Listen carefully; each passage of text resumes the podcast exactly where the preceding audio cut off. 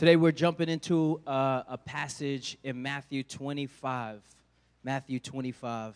My name is Aswan. I'm one of the pastors here at Renaissance. And um, man, I would love to dive into the text this morning and uh, explore what God would say to us. Matthew 25, verses 14 through 30. For it will be like a man going on a journey who called his servants and entrusted to them his property. To one he gave five talents, to another two, to another one, to each according to his ability. Then he went away. He who had received the five talents went at once and traded with them, and he made five talents more.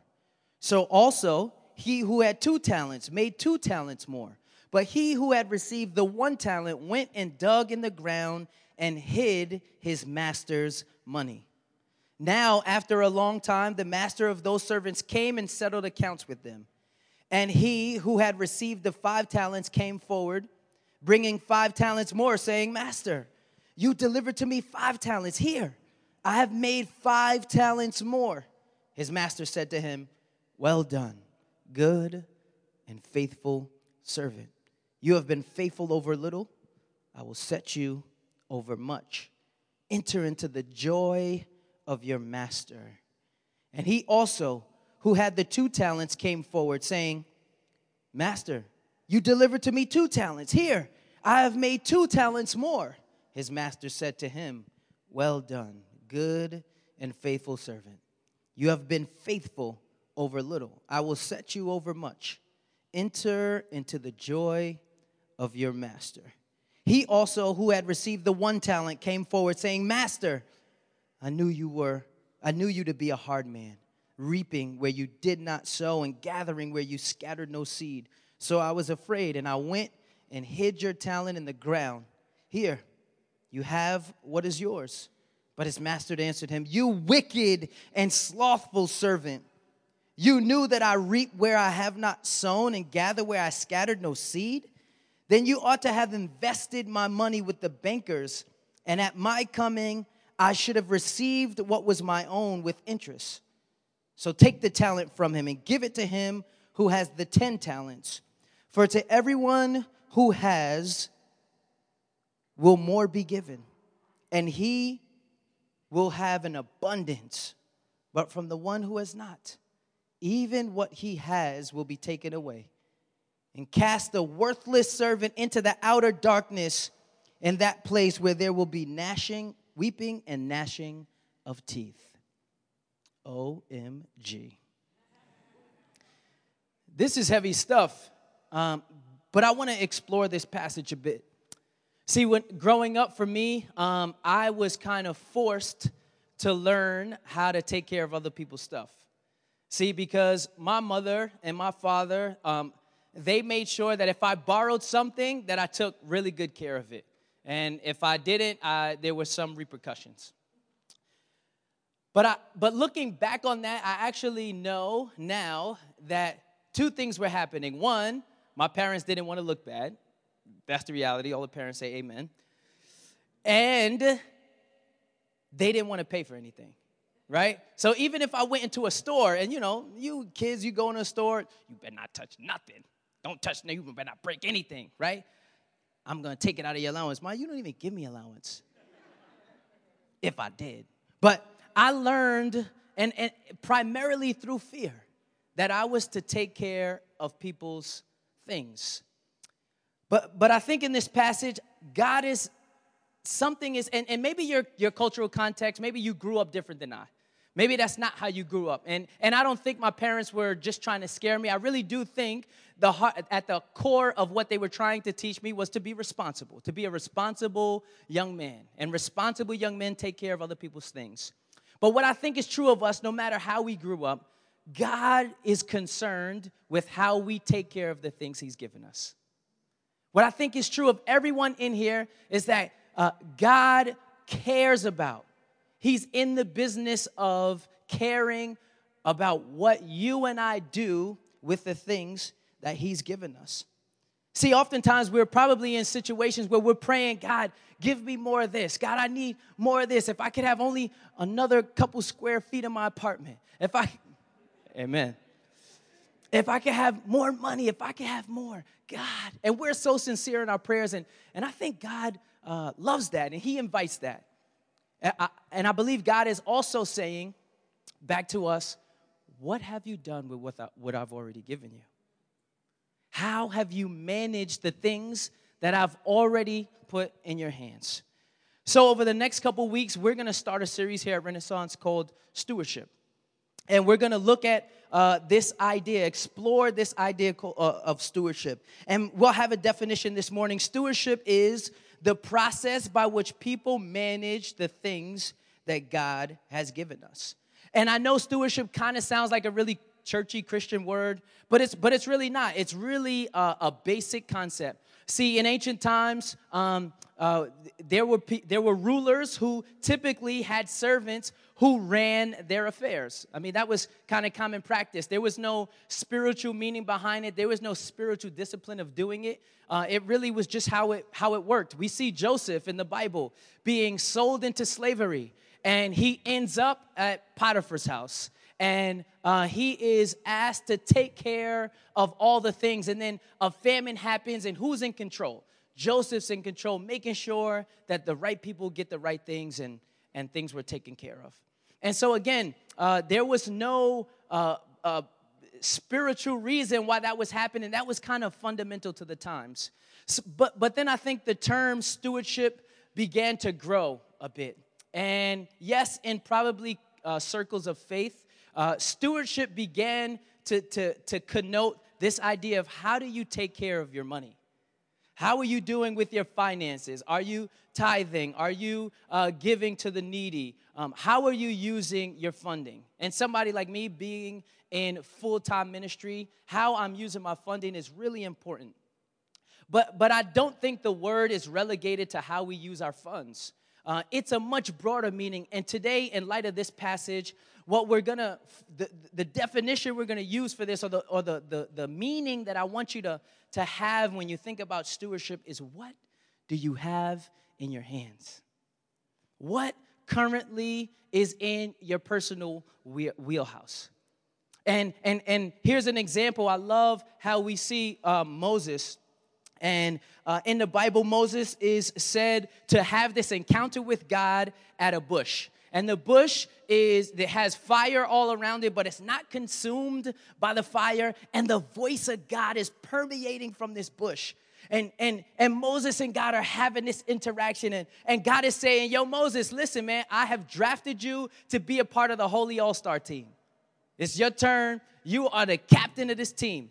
And moses is like why? Like you don't really know. I got all these issues. Why me? Why you choosing me? And god goes back and, and God is in. I, love the fact that God would even indulge in this conversation. And, and God is giving him some instructions, and, and, and God's like, Yo, Moses, you're gonna free the people, you're gonna, you're gonna do these things, you're gonna do it. Trust me, I'm with you, I got you, you're gonna do these things. And, and Moses replies, he says, he says, What if they don't believe me? What if, what if when I go, they actually don't believe anything I'm saying? Like, what if, what if I, what if they don't believe me? And God says, Yo, check this out. What do you have in your hand? And I would imagine if I was there, uh, um, Moses probably looked around and like, and he had a staff in his hand. And God said, Take the staff, throw it on the floor, and it turns into a serpent. And then he says, Pick it up, and he picks it up, and it turns back into a staff. And, and God just wanted to demonstrate the, this simple truth that whatever you and I have in our hands, God is gonna use it with His power to show His power off in the world. Whatever you have in your hand, whatever you have in your personal wheelhouse, God is willing and wants to use the very things you have in your hand to show off His power to the world. And that's the kind of God that we're dealing with. See, uh, here's an example for me. I, I, grew up playing basketball. I got a chance to play basketball at, at different levels, and um, it's what I have in my wheelhouse, right? If I was to come to PS 76, I could easily help kids in middle school learn how to shoot. I don't have to go to school. I don't have to get a shooting license. It's currently something I already have, and all I would need to do is show up here and actually give them some of my talent. And, and to be honest, it probably wouldn't even take a whole lot of effort because middle school kids are not, no, let me not say that. But, but I would be able to show them some basic principles of shooting um, and not have to go anywhere else. The concept, the idea that I want us to explore is um, what do you have in your hand? And here's the truth whatever you have in your hand, it all comes from God. It all comes from God. Everything we have in our personal wheelhouse, from our intellect to our athleticism, from our charm to our checking account, it all has been gifted to you and I from God. See, think of like a cake. I think of a cake like a cake um, has ingredients. And what God is saying is, I, I've given you ingredients. You have to make the cake. Each and every one of us has the ingredients to make something. And this is what Jesus is getting at in this passage. Uh, God wants you and I to take the very things that we have in our hands and actually invest them back into the kingdom. The very things that you and I have in our hands, the very things that we may disregard as not important, the very things that we may think, oh, it's not a big deal. I'm just a good writer, or I'm a just good cook, I'm a good photographer. God wants to take those things and have us invest them back into the kingdom. Let's look at the scripture a little bit. I'm going to start uh, Matthew 25, verse 14. For it will be like a man going on a journey who called his servants and entrusted to them his property. To one he gave five talents, to another to another two, to another one, to each according to his ability. And I want to stop there and clarify a couple things. One, I think it's really important that uh, the text says entrusted. Say entrusted. Like this, um, and, and you have to this about this passage. This is just some background information. Um, this was a loan. Think in business terms. This wealthy master was not saying, Here, go take my money and do whatever you will. What was actually being said is, Hey, I'm going on a trip. Um, here is my wealth. I want you to manage it correctly.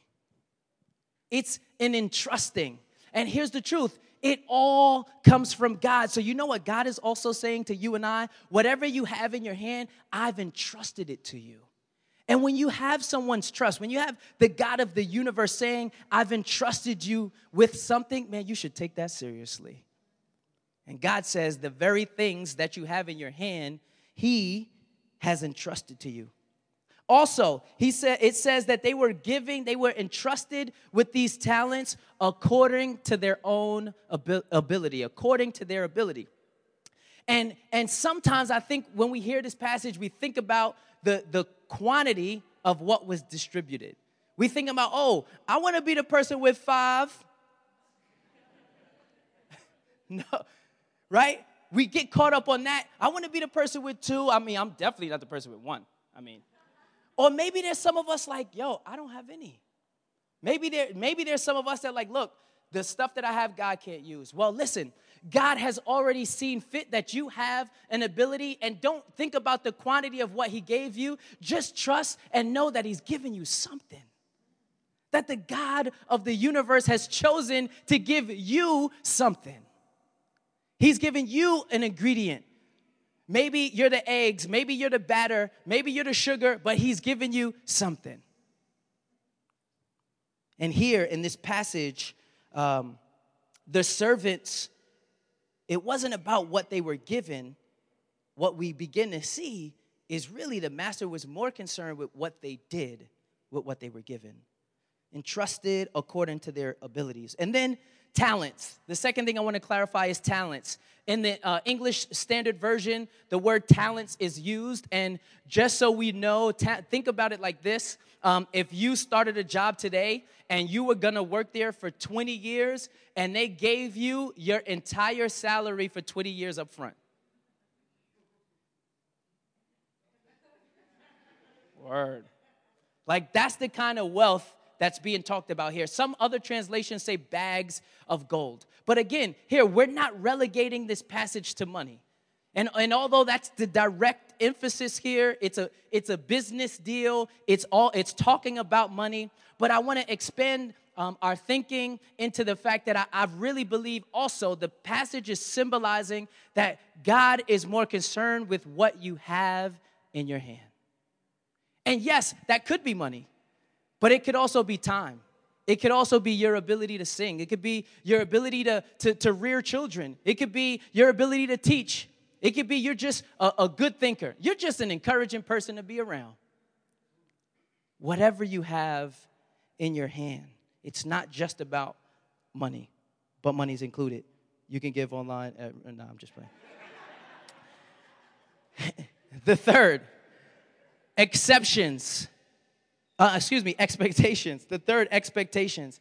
What I want to make sure we have clear in this passage is that the servants were absolutely clear with what God was, well, what the master was expecting of them.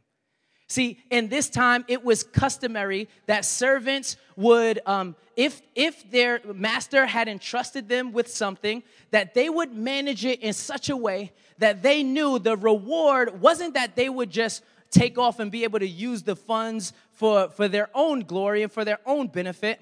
What they understood was if I managed it well, if I could d- at least double down on my uh, on, on what on the loan on what the master had given me, man, when he comes back, man, he might give me more wages and give me more property. And so their their motivation was to, to not for them to be benefited, but uh, to see their master pleased. It, and that was expected. They knew that once he left, when he took off out of that door to go on this long journey, and I would imagine long journeys were probably pretty normal. You couldn't get on the A train to go to 59th Street. So I would imagine these journeys took months, weeks. So they had plenty of time. And it was expected that when the master came back, that they would at least do something with what they were given. Let's look back at the text a little bit. Starting in verse 16, he who had received the five talents went at once and traded with them, and he made five talents more. So also, he who had the two talents made two talents more. But he who had received the one talent went and dug in the ground and hid his master's money. And then the passage continues and it talks about the, um, uh, what happened when the master comes back. And the master comes back, and the person with five says, Here, master, I, I've, I've, I, I took the five and I made five more, and the master's pleased. The one with two says, Hey, I took this two, double down, I got two more, and the master is pleased. I want to look at this third servant and what happened with him in verse 24. He also, who had received the one talent, came forward saying, Master, I knew you to be a hard man reaping where you did not sow, and gathering where you scattered no seed. So I was afraid, and I went and hid your talent in the ground. Here, you have what is yours. But his master answered him, You wicked and slothful servant. You knew that I reap where I have not sown and gather where I scattered no seed? Then you ought to have invested my money with the bankers. And at my coming, I should have received what was my own with interest. So take the talent from him, give it to him who has the 10 talents. For to everyone who has will more be given, and he will have an abundance. But from the one who has not, even what he has will be taken away. And cast the worthless servant into the outer darkness. In that place, there will be weeping and gnashing of teeth. And listen, I know this is difficult. This is hard for me. When I first read this, I'm like, man, that doesn't sound like a God who's loving. Jesus, why are you using this passage? Why are you using this parable? What are you trying to teach us? And, and, I, and I know Jesus specifically is using this passage to tell disciples that I care about you being a good steward. I care about you using the things that you have in your hands. You know why? Because it's gonna be one of the telltale, the, the, the reasons that you show people the kingdom of God. And, and, and I think about, man, like, but still, this was harsh. You slothful, you wicked, slothful servant. And here's what we have to know remember, the expectations were set at the beginning. The expectations were set at the beginning. The master and the servants were on the same page. So we can't isolate this servant in this passage and just think that the servant is being picked on. And the same way that I would tell my children, I would give them clear instructions. I would say, You got it? You, you sure? Tell me, tell it back to me. That's what I have to do. So tell it back to me. Say, say it to me. Say it again. All right. We got it. We're good. Before I go, when I come back, if it's not done, discipline is justifiable. Discipline is justifiable. But I want to continue. The truth of the matter is, taking what we have in our hands and investing it into the kingdom of God is difficult. As much as this passage, I think, encourages us to do that, there's also some realities that it's hard. And here's why. Here's what I love about this servant because a lot of times I think in the Bible we try to identify with the people that are doing well and we try to ask God, hey, why is that person over there getting in trouble? But I'm that servant. You're that servant. You know why? Because it's difficult for us to take what we have in our hands and invest it into the kingdom of God because we're fearful. Because we're fearful. We're fear, we fear failure. There's so many times that we don't dive in or jump into the thing, jump into things because we think we're gonna fail. We defeat ourselves even before we start. Man, I, I, I, remember the first time I started doing spoken word and rap and things of that nature, and people would say, Man, this was this is good. It really blessed me. Or, man, yo, Aswan that was good. Where, where can I find that? Do you, do you have it online? Do you have uh, CDs? Do you have stuff? And I'd be like, nah. Mm-mm. Mm-mm. You know, I was trying to be like sheepish about it, but here's the reality I was scared. I'm still scared.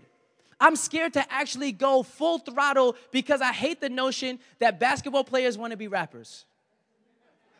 That's, that's not the real reason, but man, I'm fearful because I don't, I don't know where it would go. I don't know what the future is for this type of skill.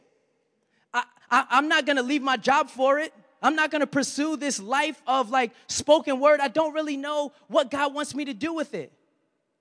And I'm so paralyzed that I don't do anything. You know why I do the spoken word that I do? Because those, those have already been affirmed. Those are already the ones that people have said, yo, I like that. That's good. Keep it. I'm like, oh, nope. All right. But I haven't, I haven't, I, I, I don't write as much as I get the inspiration to. I, I, don't, I don't dive into it. I don't take the skill and, and give it back to God in a way, say, God, use it for your glory. Use it so that it could bless people. I don't do that. I fear failure. And, and, and, and embedded in that, because it's all about me, embedded in that, I really want to use it for my own benefit. If I could take it and it, it benefit me, okay, cool, then I'm going to use it. And all too often, we let those things paralyze us and we don't do anything. And I think this passage helps us see God does not want us to be so paralyzed by fear that we do nothing. Second, I think the second one is we don't know the heart of God. You heard his response. His response was, Oh, you're the type of harsh master, like you just take things from people. Basically, he's saying, He's saying, You don't you don't scatter seed and then come and get it. Like you just take from people. And I and I think the sad reality for many of us, we're ignorant to how God really feels about us. See, we don't we don't realize how much God actually really truly loves us. And we attribute a lot of our um, earthly parents' attributes to God. And we relegate God to this dude that's just when he comes back and he wants to hold us accountable to what we've done, man, he just wants to punish us because he's so harsh. If we only knew when God entrusted us in the first place, he had tears in his eyes saying, Man, I want you to do so well. I want you to, man, take this, take what's mine, take this this property this wealth and i'm i'm sticking to the parable. Take this take it take it and do. Yo go out there. Go go get out. Go go tell people how dope i am. Go show them how really incredible I am because as you use what I've put in your hands already, man, I know, I know without a shadow of a doubt, you're gonna attribute it to me. And too often, we go out and we attribute it to us. And then there's times that we just don't know what God is really thinking about us. Him succeeding means us succeeding. Here's what the good news says the good news says we don't have to fear. The good news says we don't have to put the emphasis on us. Because you know why? If the emphasis is on us, we're gonna fail. I love this passage uh, lean not on your own understanding. When we lean on our own understanding of God or what God can do with the things in our hand, man, we often come to a false conclusion. We don't have to fear. We don't have to uh, uh, uh, focus so much on ourselves. Because you know what the truth is? The truth is that fear actually is really about you. Fear is really about you. Because in your fear, you're more concerned with how you feel or how you're gonna look, and so you do nothing. And God is asking us through this passage to take all that I've given you, all in your hands, and give it back to me. And here's why we can rest assured. Here's what our motivation should be. Our motivation should be just like the servants, our motivation should be to see God smile and say, Man, you've been faithful with little, and I'm gonna give you more. Here's why. Re- listen to this passage. Therefore, since we have been justified by faith, justified is just a legal term that means we've been made right.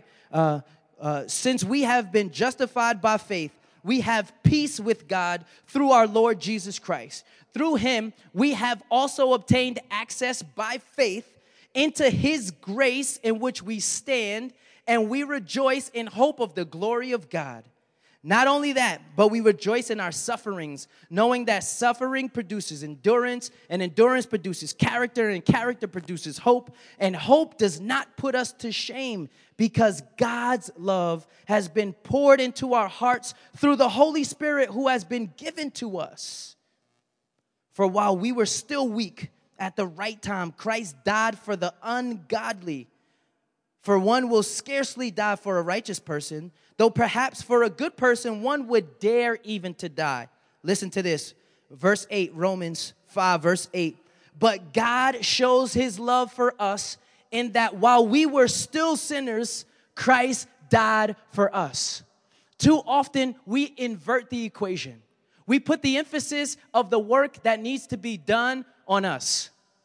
And what God is saying, that can't be. God is saying, you know what? I have paid it all. I have done all. I have given all. I have taken what was in my hand, the only begotten Son. I have emptied him out on the cross so that the people who believe and trust and receive this gift can now be in right relationship with the God of the universe. I did that for you. And you know what that's also saying? You couldn't do it for yourself. And too often, it's difficult to take what we have in our hands because we're so consumed with ourselves that we don't want to just let go and trust God that, hey, God, if I take what you have given me and I actually invest it into the kingdom of God, man, I'm going to benefit because you're going to be pleased. And I want to get uh, uh, just a quick point of clarity. I want to make sure we are not leaving this auditorium thinking that if you steward things well, if you steward the things that God has given you well, then God would love you. That's not what I'm saying, because that's not true. God already loves you. The work, the evidence is Christ is on the cross screaming, I already love you, Renaissance.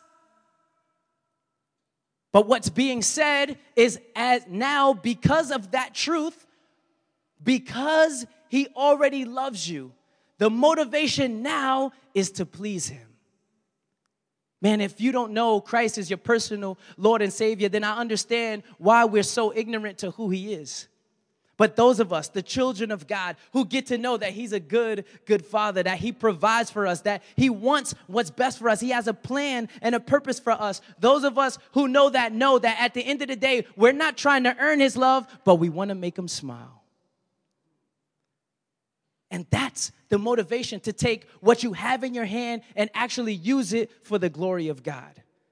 The motivation is so, so that daddy uh, comes back and he says to you, Man, good and faithful servant. You've been faithful with little. Now I can give you more. And then you, I love what the passage says. It says, Now enter into the joy of your master. There's a special place for the children of God who are actively using what God has given them to glorify Him, to display His power. I want to close with this. There's some application here. I want us to walk away with this. What do you actually have in your hand? What is it? And I'm not asking you to open your hand right now and look at it, but I'm gonna ask you open your hand and look at it. What do you have in your hand?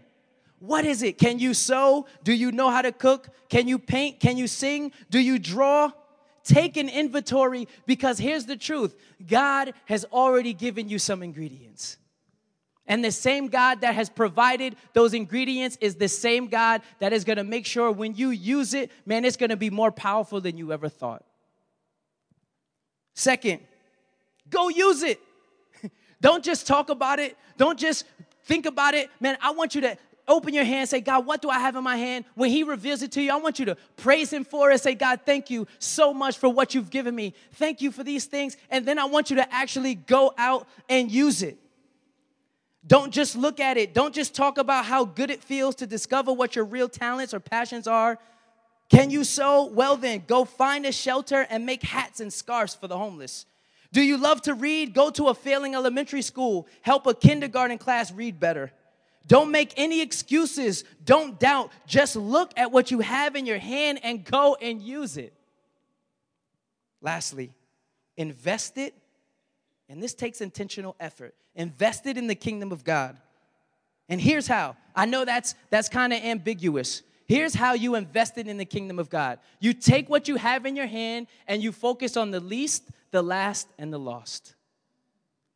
You take the very thing that God has given you, whatever passions, whatever skills, whatever money, whatever time, you take it and you focus it on the least, the last, and the lost.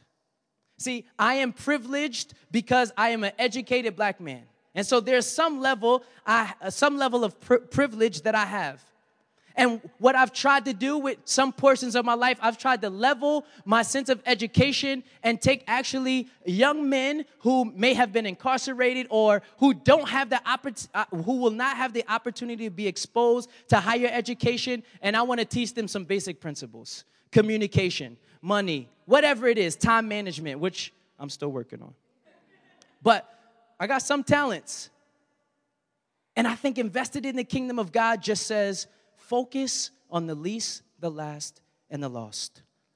Renaissance, God cares about us being good stewards. What do you have in your hand? Take it and invest it into the kingdom of God and trust and know the one who gave it all expects you to give it all because he gave it all. Let me pray. God, thank you for who you are. God, thank you for the truth that you've given us ingredients and the same one who's given us those ingredients expects us to use them. You don't want us to bury anything. You don't want us to be paralyzed by fear. And you know that we do that when we invert the equation. God, we repent for the times that we focus more on us than we do on you. You can take what we have in our hands and use it for your glory. God, give us that courage and boldness. In Jesus' name, amen.